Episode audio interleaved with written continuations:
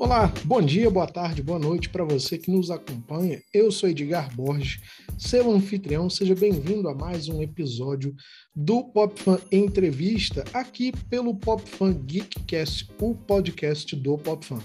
Neste episódio, trazemos um diálogo realizado com o jornalista e pesquisador Henrique Sampaio, a mente brilhante por trás do podcast Primeiro Contato. Se você ainda não conhece o Primeiro Contato, saiba que ele está disponível pelas principais plataformas de podcast e é devidamente recomendado. Para saber exatamente sobre as motivações que o jornalista teve para realizar este magnífico trabalho de pesquisa, reproduzido agora como documento auditivo, nós conversamos com o Henrique no bate-papo que você confere logo após esta mensagem.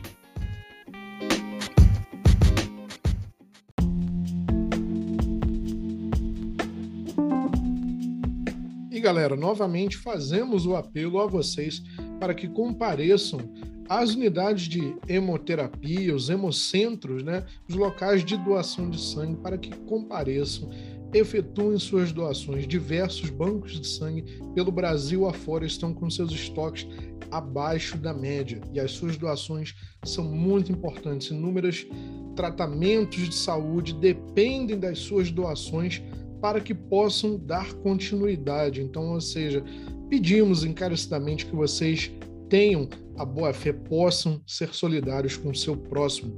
Doar sangue é doar vida. Não espere a sua vez chegar.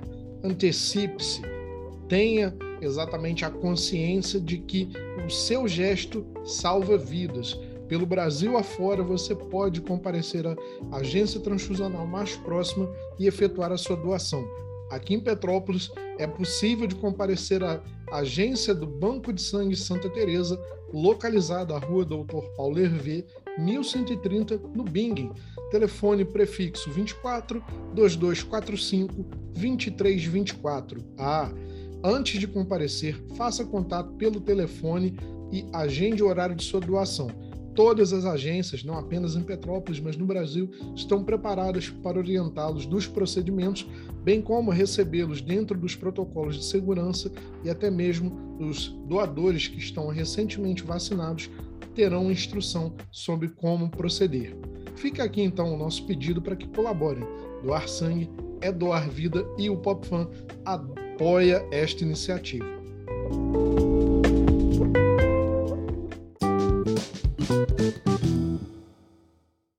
Olá, meus amigos do Pop Fan. Edgar Borges, mais uma vez, com o Pop Fan Entrevista.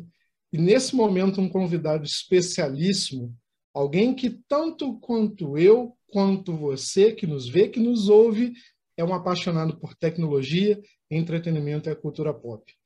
Eu falo de ninguém mais, ninguém menos do que Henrique Sampaio, do podcast Primeiro Contato, que está num momento muito feliz com um apanhado, uma coletânea de um mapeamento histórico da chegada e desenvolvimento da indústria de tecnologia dos computadores no país. Sr. Henrique Sampaio, seja muito bem-vindo ao PopFan. Muito obrigado pelo seu tempo e a sua atenção. Oi, Edgar. Oi, galera. Bem, obrigado. Eu que agradeço aí o convite. Bom, primeiro de tudo, o primeiro contato, seu podcast, que exatamente traça esse perfil, reconta um pouco da história do surgimento dos primeiros computadores, a tecnologia, desde a industrialização até o usuário de ponta caseiro, de onde e como surgiu esta ideia maravilhosa de criar este documento em formato de podcast. É, eu tinha uma curiosidade mesmo uh, de vasculhar esse, essa história, porque eu cresci nos anos 90 é, com um computador, né? Eu ganhei meu primeiro computador em 95, aproximadamente, entre 95 e 96, e, e eu fui usuário, né?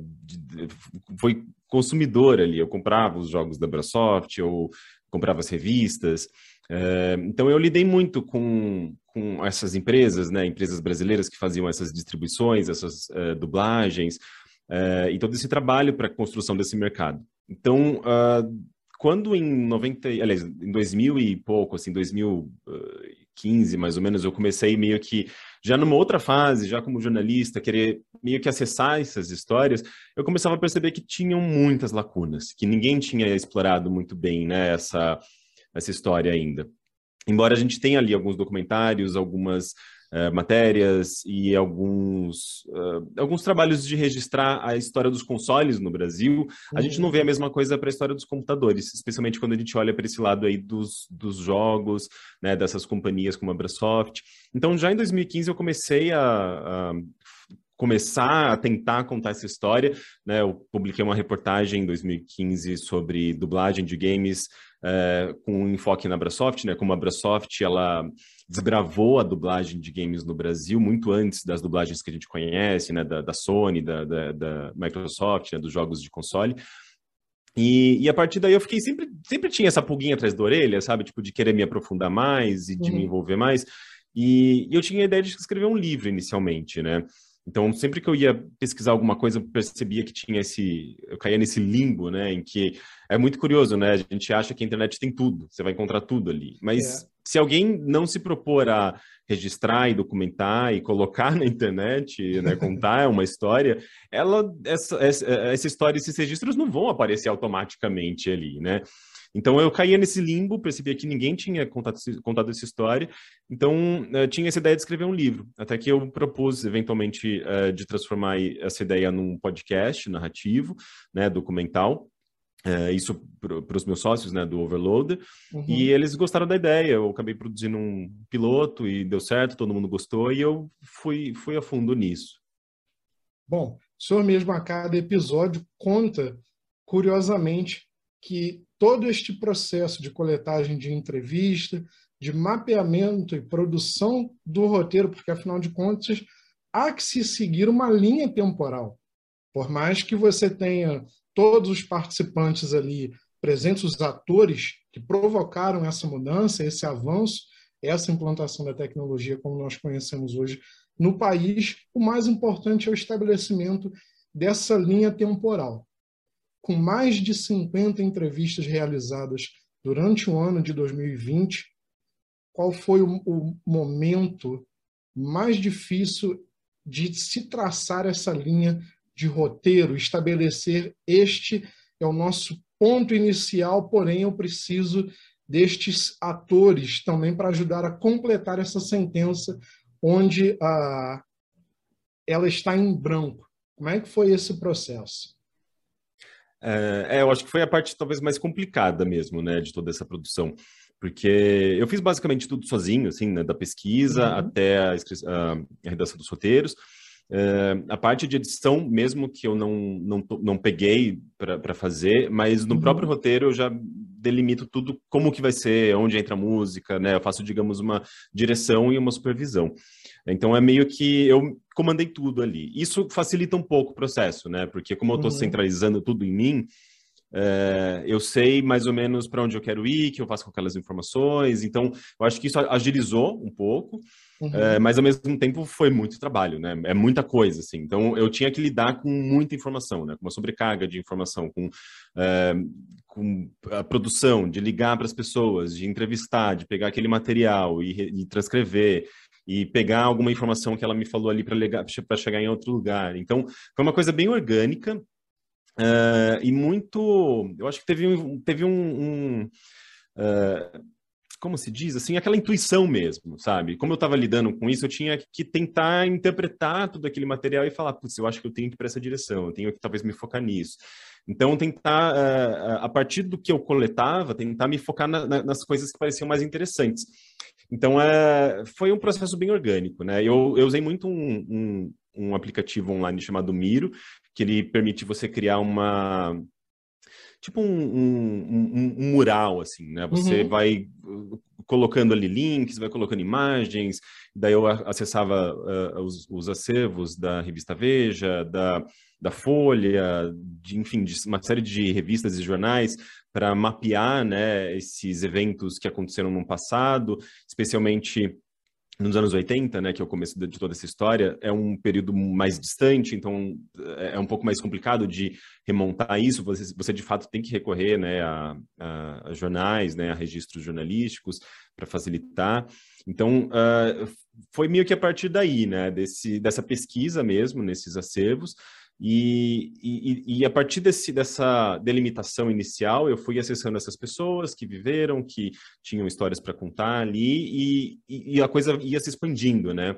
E, eu acabei uh, escolhendo como escopo né, da, da série uh, a chegada dos computadores na casa dos brasileiros, uhum. né, o uhum. desenvolvimento desse, desse mercado, mas sempre se, me focando bastante no, no espaço do entretenimento, do software que chegava na casa das pessoas, né, que acabava sendo o software infantil, o software educativo, o software, o jogo, né, o videogame, o, a enciclopédia interativa, as revistas em CD-ROM. Então, é aquela coisa que chegava para o usuário doméstico, né, e que acabava sendo é, mais popular nesse período.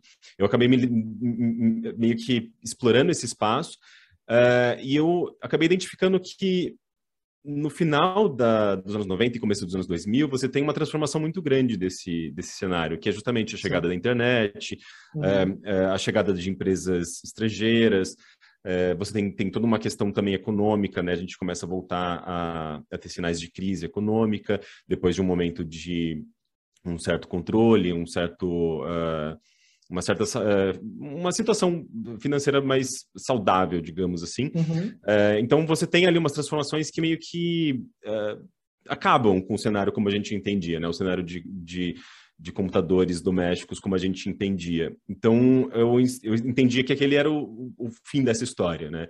A história, a, então a história que eu estou contando é justamente a história da Brasoft, da CDExpert, uhum. né? Das empresas que conseguiram prosperar nesse, nesse período e, e, e colocar tanta coisa para dentro da, da, das casas das pessoas, né?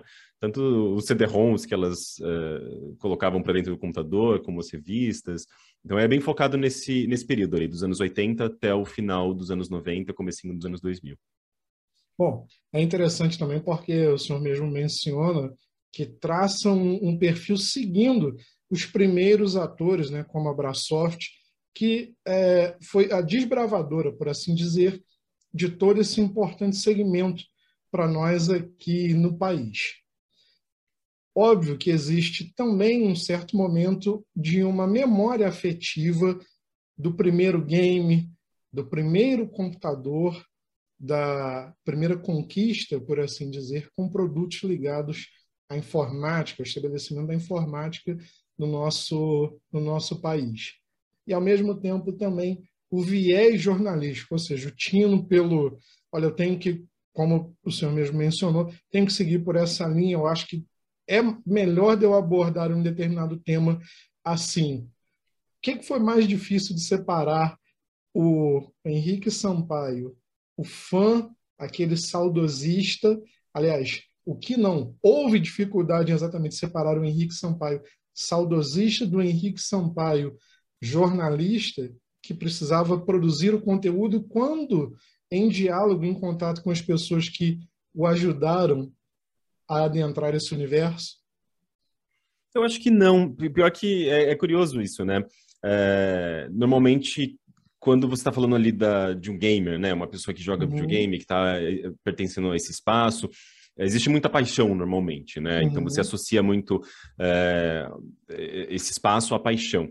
E embora eu seja uma pessoa super apaixonada também por videogames, eu sempre tive essa, esse pezinho mais atrás, assim, com relação a essa coisa, porque eu sei que a paixão é justamente, um, ao mesmo tempo que ela ela leva coisas muito legais nessa indústria, ela também leva coisa, coisas horríveis, né? A gente tem muitos casos de assédio dentro da indústria de games, a gente tem é, uma, uma dificuldade até de questionar uma série de problemas dentro da indústria de games, muito por conta dessa paixão.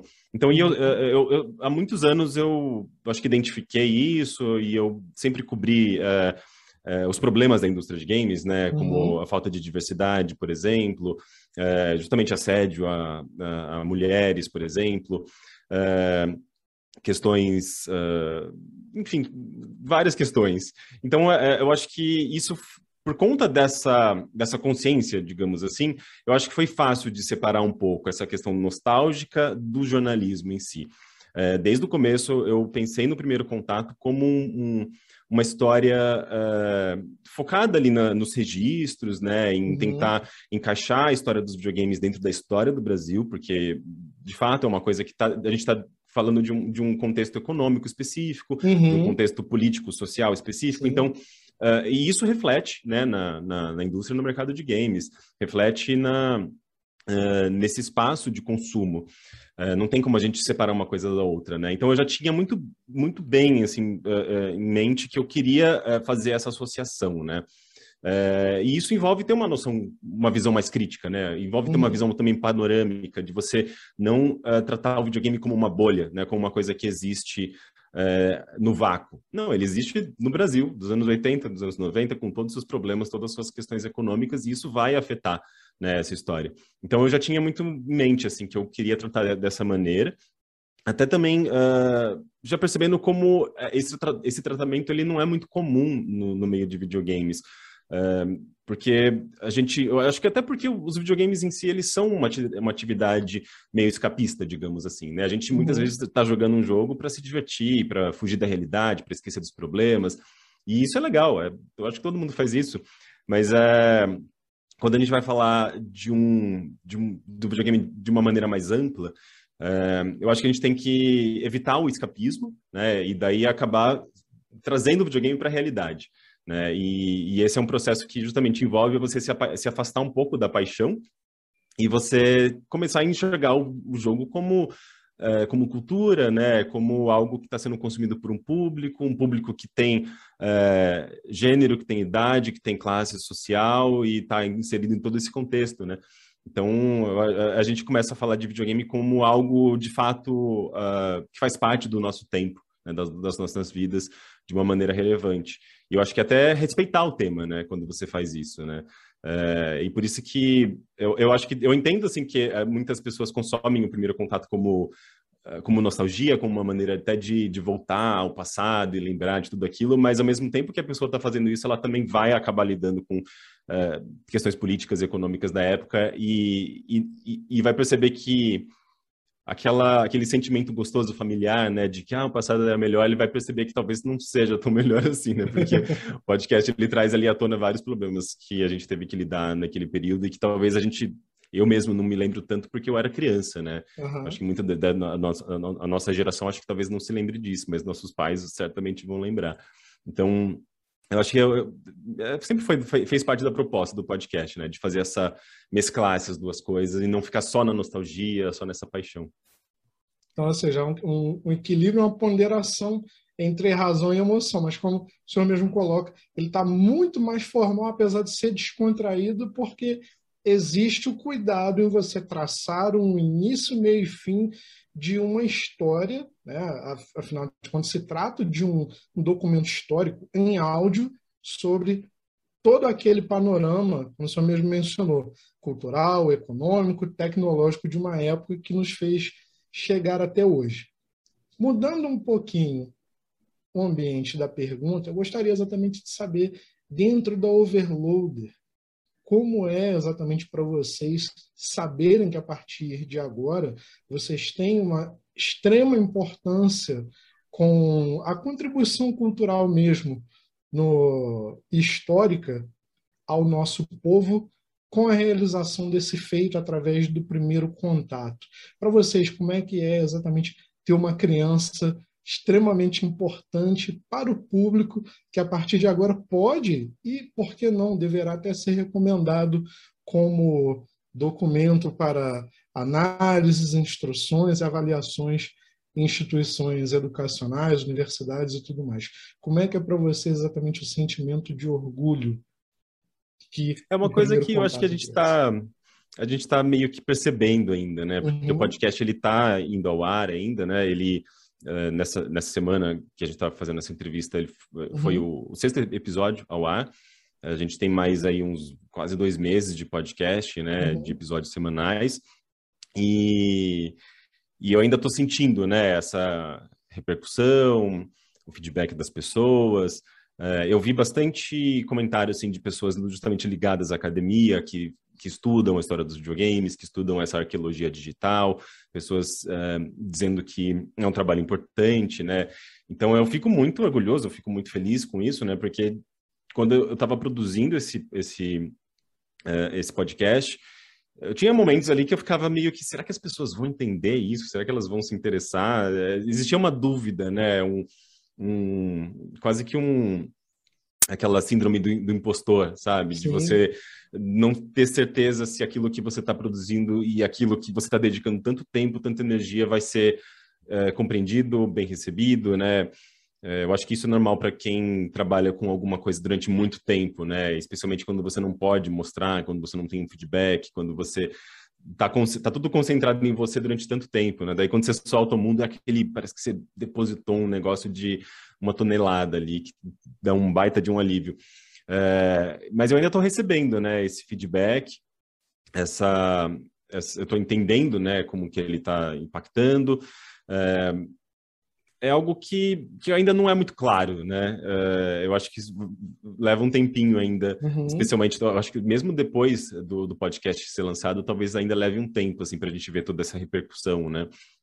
Uh, mas é interessante, está sendo muito legal. Eu acho que no momento o, o que é mais visível, assim, né, que fica é mais fácil de perceber é justamente isso que a gente está fazendo. Assim, eu tô, tenho conversado com muitas pessoas, uh, tenho dado entrevistas, eu vejo o podcast aparecer aqui e ali, né? É uma coisa que a gente, aqui no Overloader, a gente não percebia uh, uh, nos últimos tempos, assim. Eu acho que foi mais ali quando, quando o site surgiu, quando a gente começou um financiamento coletivo em 2015, uhum. 2015, eu acho, faz bastante tempo já. uh, e a coisa deu certo, né? Então, tipo, teve também uma repercussão, mas o primeiro contato, de fato, foi uma coisa mais ousada, assim, nossa, né? Tipo, um próximo passo mais ousado que a gente, a gente esperava até, né? Que é, tivesse alguma repercussão maior, tivesse um reconhecimento, justamente porque foi uma dedicação muito grande, né? Imagina, mais de um ano produzindo uma coisa ali que a gente realmente acreditava.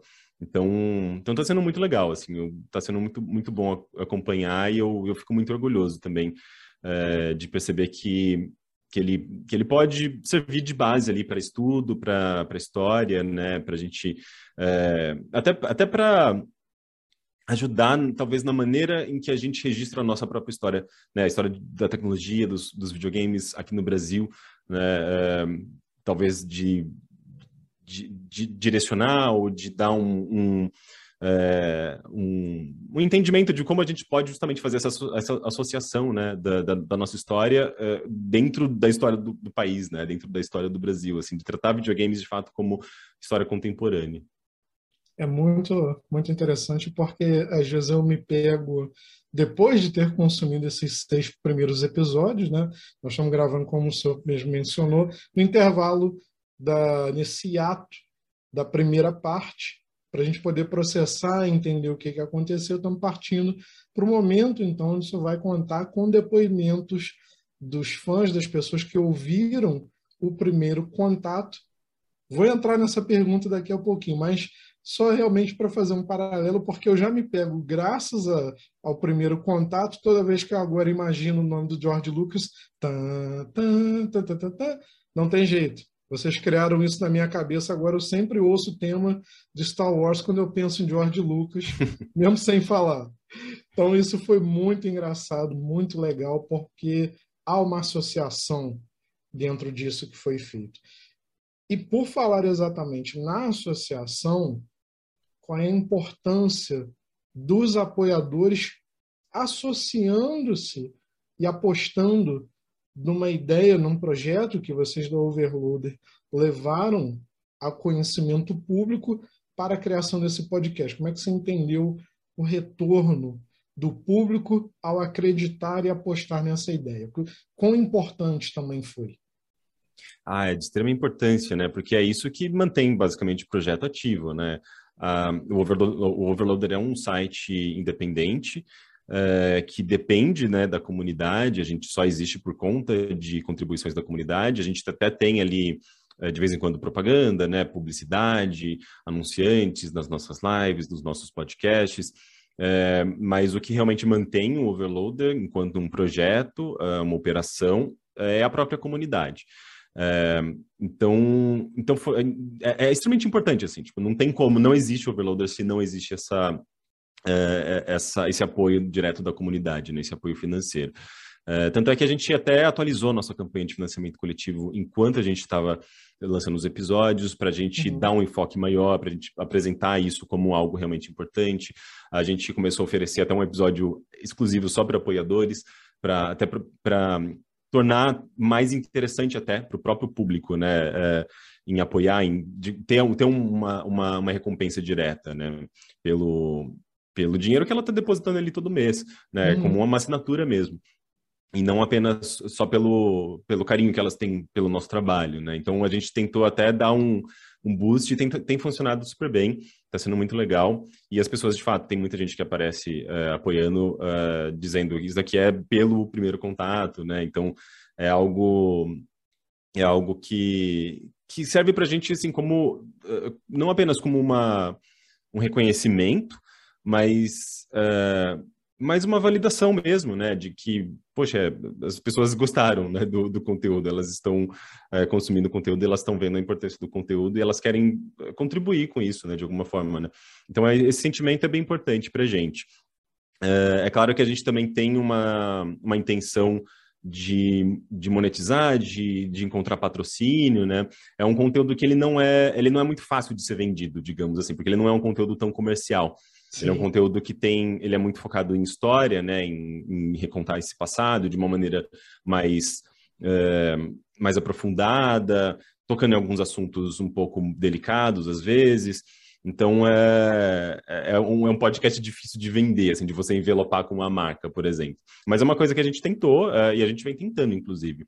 Não é uma coisa que a gente fechou as portas para isso, não, né? Porque, enfim, é um conteúdo caro que, e que é, você não consegue se, se a gente não tem justamente essa base financeira, esse aporte, uhum. a gente não consegue produzir, né? É, então, então a gente, a gente sempre olhou para esses dois lados, né? Justamente o lado do financiamento coletivo, que de fato é o que garante uh, a existência, a permanência, a continuidade do overloader, e também uh, nesse lado do, da publicidade que acaba sendo inevitável para qualquer um produtor de conteúdo, para qualquer jornalista, né? O jornalismo ele, ele é baseado é, nesse tipo de, de contrato comercial, não tem muito como Sim. fugir, né? É, e a gente tenta fazer um, um apanhado assim das duas coisas, né? Quando funciona, obviamente, porque nem sempre você consegue é, financiamento quando está produzindo um conteúdo que não é tão, não tem essa é, esse lado comercial tão tão uhum. descarado assim.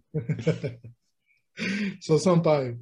Olha, realmente é, é uma extrema felicidade tê-lo aqui conosco para falar sobre o primeiro contato, mas infelizmente o tempo é nosso inimigo porque o relógio corre impiedosamente.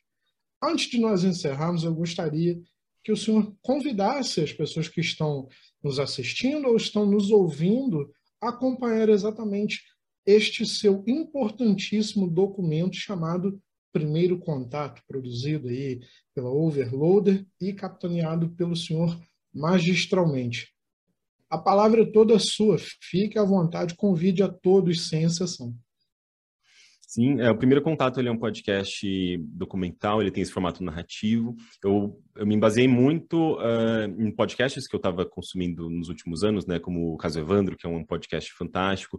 É, o primeiro contato ele não tem crime, né, um crime eh, policial, digamos assim, né, essa veia policial do caso Evandro, que eu acho que é o podcast de narrativa, assim, documental mais conhecido no, no Brasil atualmente, uhum. mas ele ele tem polícia em alguns momentos, ele tem também seus barracos, ele tem momentos de tensão, e eu, e eu faço, uh, o que eu faço ali é justamente contar uma história.